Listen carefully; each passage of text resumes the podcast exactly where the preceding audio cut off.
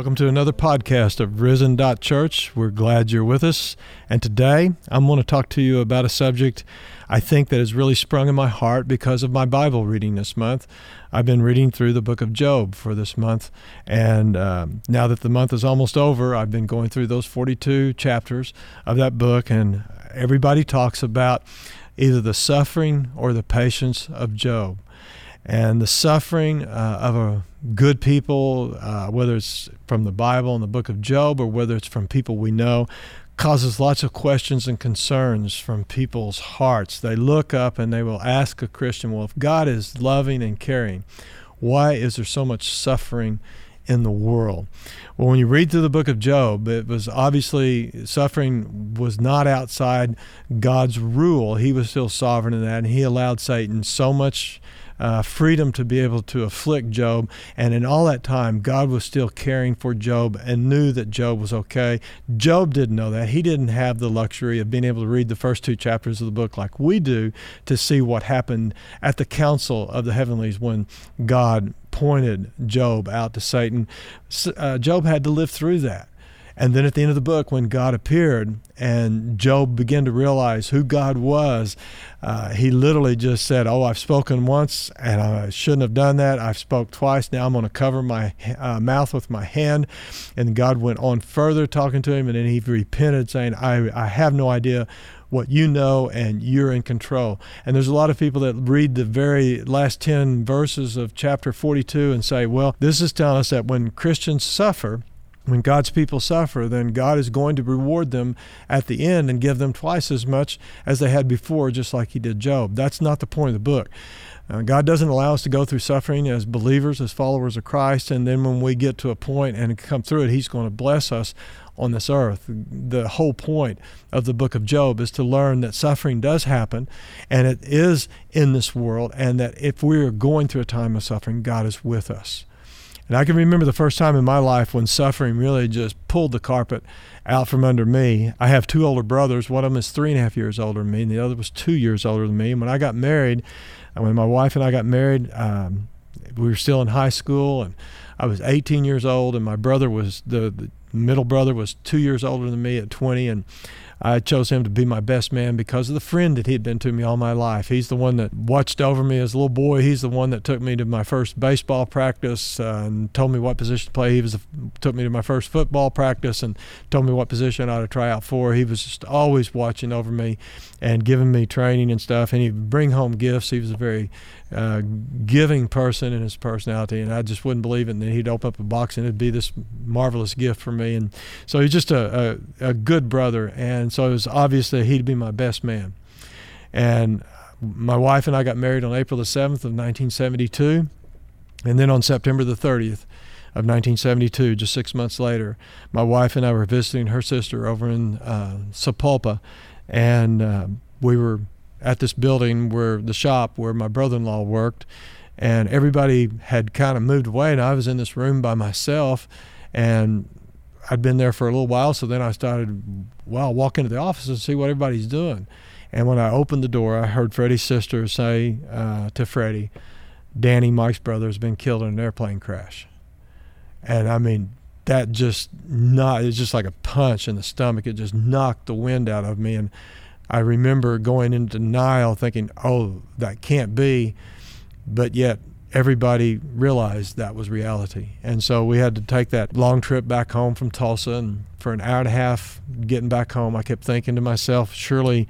Danny's not dead. He's only 20 years old. He's maybe in the hospital and maybe hurt, but surely he's not dead. And when I got back to my mom and dad's house, I, the reality set in that Danny was dead. Um, and from that time forward, we I'd always been a Christian. I'd always believed in Christ since I was a little child. Six years old was when I made that commitment to follow Christ. But uh, because of getting a little bit older, I'd started drifting away from the Lord. And when that happened, my heart became bitter toward God.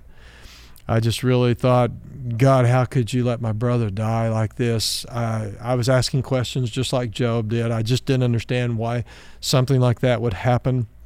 Um, and I dealt with that for a long time in my life. And when I got back into church, I can remember uh, people talking about uh, one of the greatest verses in the Bible to me is Romans 8:28. And it says, All things work together for good to those who love God, to those who are the called according to his purpose. And unfortunately, that's one of the most mistaught verses in the Bible because people have taken that out of context and said that if you love God and you follow Him, He's going to make everything in your life good. And He's going to make sure that you don't have to suffer, that everything's going to be good. That is not what that verse says. It doesn't say that all things were good, it says all things can work together for good. And God obviously allows suffering in this world. We see that in the Bible. We see that when we look across this world, we see people who are suffering in many different ways through drugs and alcohol, through malnutrition of children overseas, and some even here in the United States, sex trafficking. There's all kinds of things that are causing people to suffer. There is suffering going on in this world. Becoming a Christian doesn't eliminate you from the possibility of suffering. Uh, the thing that I learned about this verse from a man named John Maxwell, though, in interpreting this verse, he said, All things work together for good to those who love God. And he used the illustration of this verse of a chocolate cake. And he said, Now, if. Um, you put a piece of chocolate cake out there. He said, I'm a, I love chocolate and I love desserts enough. I'm going to do everything I can to eat. He said, as a matter of fact, if I have my whole meal before me, he said, I'm going to eat the chocolate cake before I eat my salad or my meat or my vegetables or anything. He said, if the rapture happens, he said, I want to go uh, in my stomach on a piece of chocolate cake, not with peas and carrots. So he loved chocolate cake, and I love chocolate cake so much that if you put a piece of chocolate cake on my head, top of my head, my my uh, tongue is going to slap my brain silly trying to get to it because I love chocolate. So when he started talking about the illustration of chocolate cake, it perked my interest. He said, "Now if you put all the ingredients out on a table and said, "Okay, John, there's a chocolate cake. Get after it." He said, but those ingredients are just there, individual agreements and they're uh, ingredients, and they're just set on the table. You have your flour, you have a little bit of milk, you have your eggs, you have your salt, you have your bittersweet chocolate, you have all those things that are out there, and they're all in their little dishes and everything. And so now you can eat whatever you want. That's your chocolate cake. Go ahead and eat. He said that would be gross. He said when you stop and think about it how would you like to try to pick up that whole bowl of flour that's going to be in that chocolate cake and just start eating that flour by itself? Or, you know, I don't know about you, but I really don't get a good kick out of eating raw eggs by themselves. Or even just, I'd have to have a lot more milk that goes into a chocolate cake. Those ingredients by themselves, separated, that make up a chocolate cake, are not in any way enticing and they're not good, any of them by themselves. But he said, if you take somebody that's a, a, baker and knows how to do those things, and he gets the, the pan or the pot or whatever it is, and he starts taking the right amount of flour, he takes the pinch of salt, he takes the eggs that are needed, he takes the right quantity of milk, and he puts the bittersweet chocolate, and he puts all that stuff together, and he mixes it together and puts it all together, it's starting to take shape and starting to take form as a chocolate cake. But there still has to be something that happens before that becomes uh, desirable to eat. He said once that's all mixed together, then that baker will uh, preheat an oven to a certain degree. And he'll put that pan of cake in that oven and he'll let it sit in that oven for the right amount of time. And a, a great baker will not allow that cake to stay in that oven one minute too long, nor will he take it out one minute too soon, because if he does too soon, it'll be a little bit gooey. If he takes it, leaves it in there too long, it'll be burnt. So he knows exactly the right amount of time to leave that cake in the oven for it to cook and be ready. Then he takes it out and he lets it cool. Once it cools, then he slaps that icing on it, and it's a cake. That's the way God does with us in our life when we look over the entirety of our life, if we live 70, 80, 90 years, there's going to be some flour days in our life. There's going to be some days that are made of milk. There's going to be some days that are like eggs. There's going to be some days that are pretty salty and they're going to burn when we start, you know, getting them in our wounds and we go through suffering.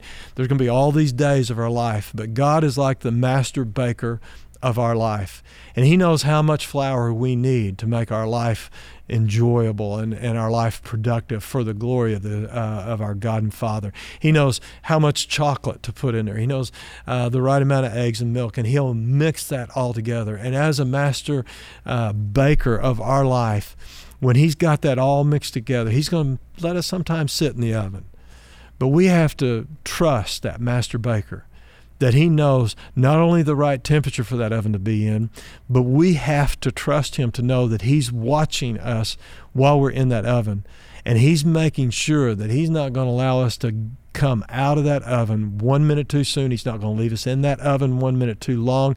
Matter of fact, he's even going to pull us out of that oven every once in a while. And he's going to stick a toothpick in there, just like a baker will, to see how the uh, cake is doing and He makes sure that everything's right. And when we trust God, from the time we're born, from the time we die, there's going to be some things that are good. There are going to be some things that are bad. There are going to be some things that knock the air out of us, and we're going to wonder, why, God, did you let this happen to us? Romans 8:28 says that all things work together for good. Now that death of my brother, I went 18 years, and I'd been in church for most of that time, uh, at least 10 of those 18 years, I've been back in church and I'd heard people talk about that verse. And I would, in the back of my mind, think, well, there's one thing that's happened in my life that I don't think God would ever be able to use as good. And that was going back to the death of my brother. And then one day, as I got out of the oil field and I was uh, uh, on staff of a church, there was a, a man in our church whose 35 year old wife had passed away. And since I was the singles minister, the pastor told me, well, he's single now, go visit him. So I went to his house hearing that this man may be agnostic or maybe atheistic. He had never come to church. His wife was very faithful to church, and so I was supposed to go minister to him. And I remember walking up because I'd only been in ministry for about um, probably a year at the most. And I'm walking up to the house and to the door to knock on the door, wondering, what am I going to say to this guy? I don't know what to do for a man who's lost his wife. And so my wife was with me, and we knocked on the door, and this man came, and we went in, we sat down, and we began to talk. And he was broken. I mean, his wife had just passed away, and he looked at me and he said, I've got a five year old daughter. He said, I don't know how to comb her hair. I don't know how to wash her clothes. My wife did all that.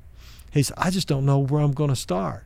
And I said to him, I said, Well, we have people at the church that I know would love to come and assist you and help you. And I know you got a great family around you, and I know your in laws are going to be there. We're just going to walk with you through this. I said, Matter of fact, let me share with you about the time my brother was killed, and let me tell you about what grief did to me. And all of a sudden, I began to just share with him what I had gone through through the first year after my brother was killed. And as I finished that, he looked at me and I told him how, you know, holidays are tough and, and, uh, special events like birthdays and anniversaries. And he said, yeah, two weeks away is our, our wedding anniversary. And I said, well, that could be real good or that could be real bad because you're still going to be kind of in the shock of grief and you might be able to slide right through it while you're going through that. But it's, it's going to take a while. It's going to be a process for you to heal from this loss that you've suffered. And uh, so he was very uh, receptive to the things we said. And what was really encouraging to me at the end of it, he said, You know, people down at the church where you're on staff at, most of them probably don't, wouldn't believe this, but I am a believer. I dedicated my life to Christ when I was a teenager, but he said, I haven't lived like it, and most people would never accuse me of being a Christian. He said, I, I really feel bad because of all the years of our marriage, my wife wanted me to go to church with her, and I never would. He said, But I really appreciate you coming and introducing yourself to me. And he said, I will be at church Sunday. And he said, I will be a part of your deal, and I want to I want to help any way I can as you're willing to help me. And we spent about an hour and a half in that man's house. We prayed for him before we left. And when we walked off the porch of that house, Romans 8:28 came back to my mind. All things work together for good doesn't say some things. Doesn't say only good things work together for good. It says all things. And when I was walking back to my car, I started thinking about how if I had never experienced and gone through the death of my brother, I would have never been equipped to minister to that man during his grief and during his sorrow. And I remember getting back in my car 18 years after my brother had been killed and saying, Thank you, Lord, for using what happened in my life to help somebody else. And of course, when we suffer, that's what Paul writes about in 2 Corinthians chapter 1 verse 4 he says God comforts us during our trials and our tribulations in order that as we are comforted we'll be able to help those who need comfort. And I saw that in that situation where it was my pain and my suffering and my experience of grief that I was equipped to be able to help this man. Now, it's not just what I've done, it's not just what Job's done, but I mean, when you look at God's people, whether it's Israel in the Old Testament or whether it's the church in the New Testament, God's people have always suffered. They've gone through the trials that are there. And we must always remember that God doesn't tempt us to do evil. God only tries us to bring out the good in us. And when He puts us through a trial, it's not so He can decide and determine who we are, it's for Him to be able to show us who we are. And I think about those uh, first believers in the book of Acts when we see that the gospel was spreading throughout the city of Jerusalem. And uh, of course, the religious people grew against them, began to persecute them. They arrested Peter and John and put them into prison and kept them. And they realized they couldn't do anything to them because the miracle that had happened, they just couldn't refute it. So they threatened Peter and John. They said, Now we're going to let you go, but you must not ever teach in that name again. And when they went back and told the rest of the believers what had happened, they actually got in a prayer meeting and they prayed for boldness that they wouldn't let the threats in any way uh, keep them from proclaiming the name of Jesus. And then in chapter 5 of Acts, we see where not only Peter and John, but the rest of the apostles were arrested and they were beaten. And then when they got back after being beaten into their into their room, that upper room, probably where the Holy Spirit came upon them, what is interesting is they weren't American type Christians. That if they'd gone through a beating because of their faith, they didn't get up there and go, God, what's going on here? I thought we had a deal. I thought if I followed you, you would keep me from this, and you're not keeping your end of the bargain. And there's so many American Christians that make this bargain trying to use God just to manipulate Him so that they can get where they want to be. And if things don't go the way they like, then they just walk out on God. When those disciples got back into that room, what humbles me is that they prayed, thanking God that they were found worthy to be able to suffer for the name of Jesus. And I believe in America, we've lived in a situation where we've had the ease of being a Christian. And like David Platt wrote in Radical, we almost even use our Christianity to achieve the American dream. And, and, we've misused and, and, misrepresented what following Christ is all about. We've got to learn that suffering is part of God's plan for this world. But in Romans 8, not only chapter, uh, chapter 8, verse 28, does it talk about all things work together for good, but it talks about the suffering in this world. And Paul wrote, I am certain that the sufferings of this time are not worthy to be compared to the glories that will be revealed. Those disciples in the upper room, Paul, were all walking by faith, just like what we see in Hebrews chapter 11.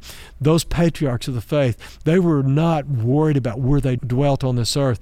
They were not making their home here on earth. They were looking for the heavenly home, and they walked by faith and not by sight.